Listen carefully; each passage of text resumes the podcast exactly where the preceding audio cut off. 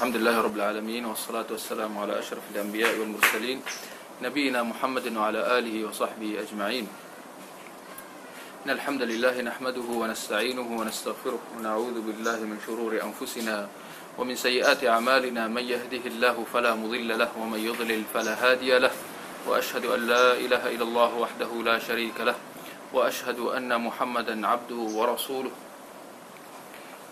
أما بعد apabila kita menyebutkan tentang demonstrasi di antara perkara-perkara yang menyebabkan kita mengatakan bahawa hukumnya adalah haram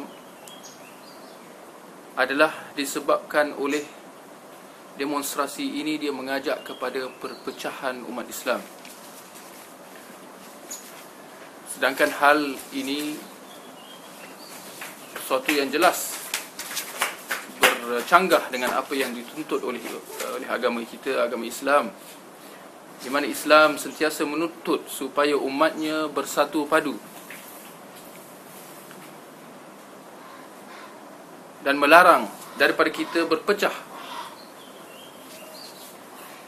Dan hadis baginda Rasulullah sallallahu alaihi wasallam yang diriwayatkan oleh Imam Muslim. Man khala'a yadan min ta'ah لقي الله يوم القيامة ولا حجة له ومن مات وليس في عنقه بيعة مات ميتة الجاهلية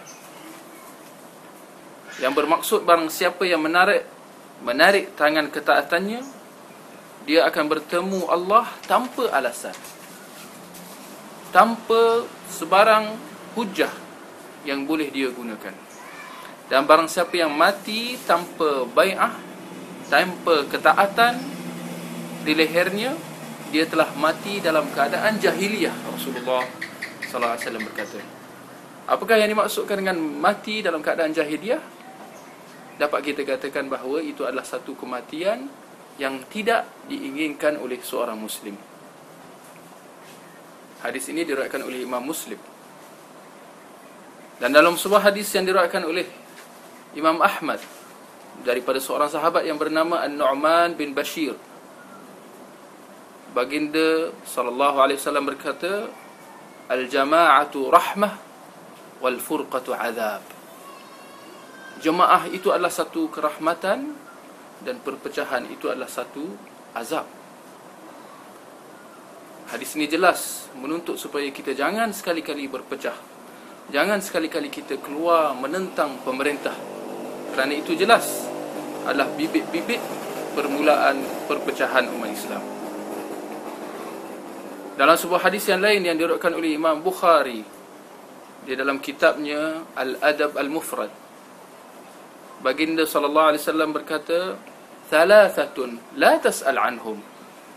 Tiga golongan manusia yang jangan kau bertanya tentang mereka, iaitu kehancuran mereka kesesatan mereka. Di antara tiga golongan ini baginda mengata berkata rajulun faraqal jama'ah wa 'asa imamah.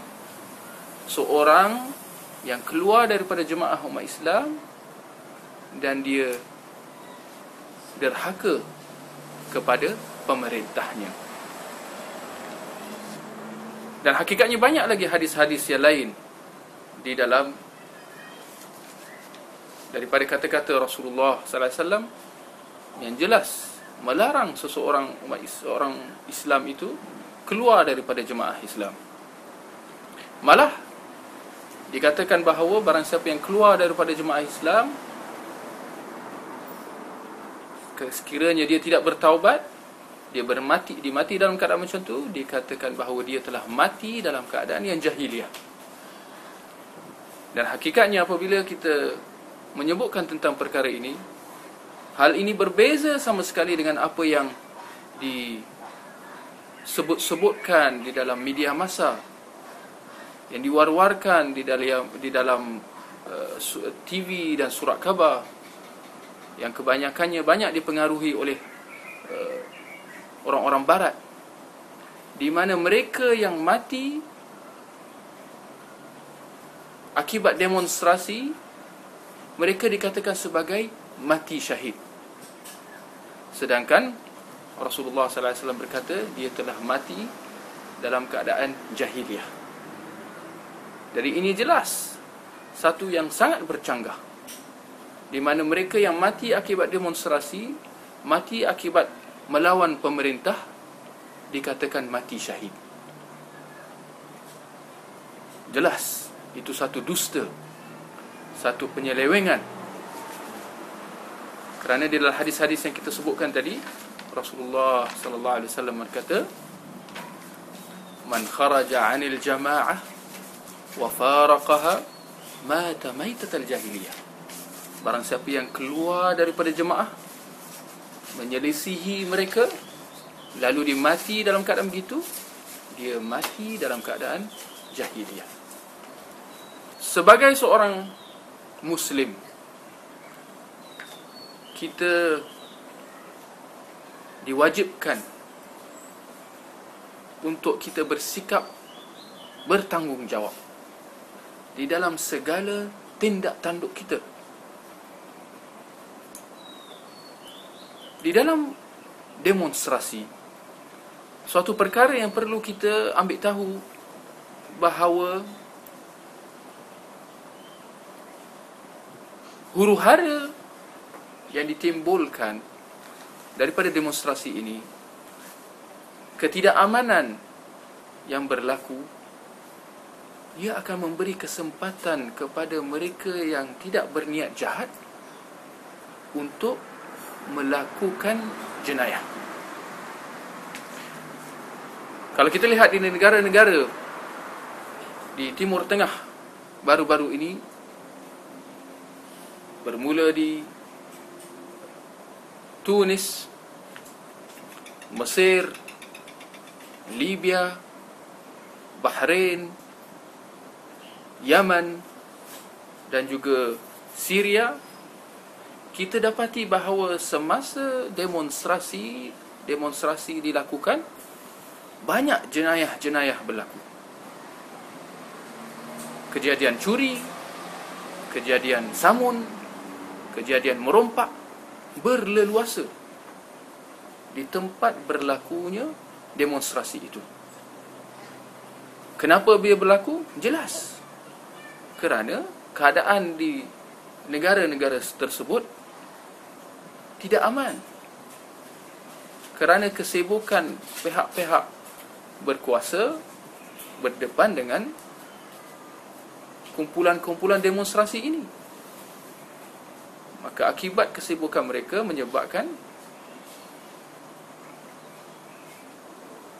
golongan yang berniat jahat mengambil kesempatan.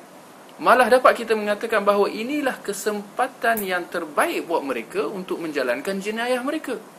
Kerana sibuknya pihak-pihak berkuasa dengan orang-orang demonstrasi maka inilah kesempatan yang kesempatan keemasan yang mereka gunakan untuk melakukan jenayah.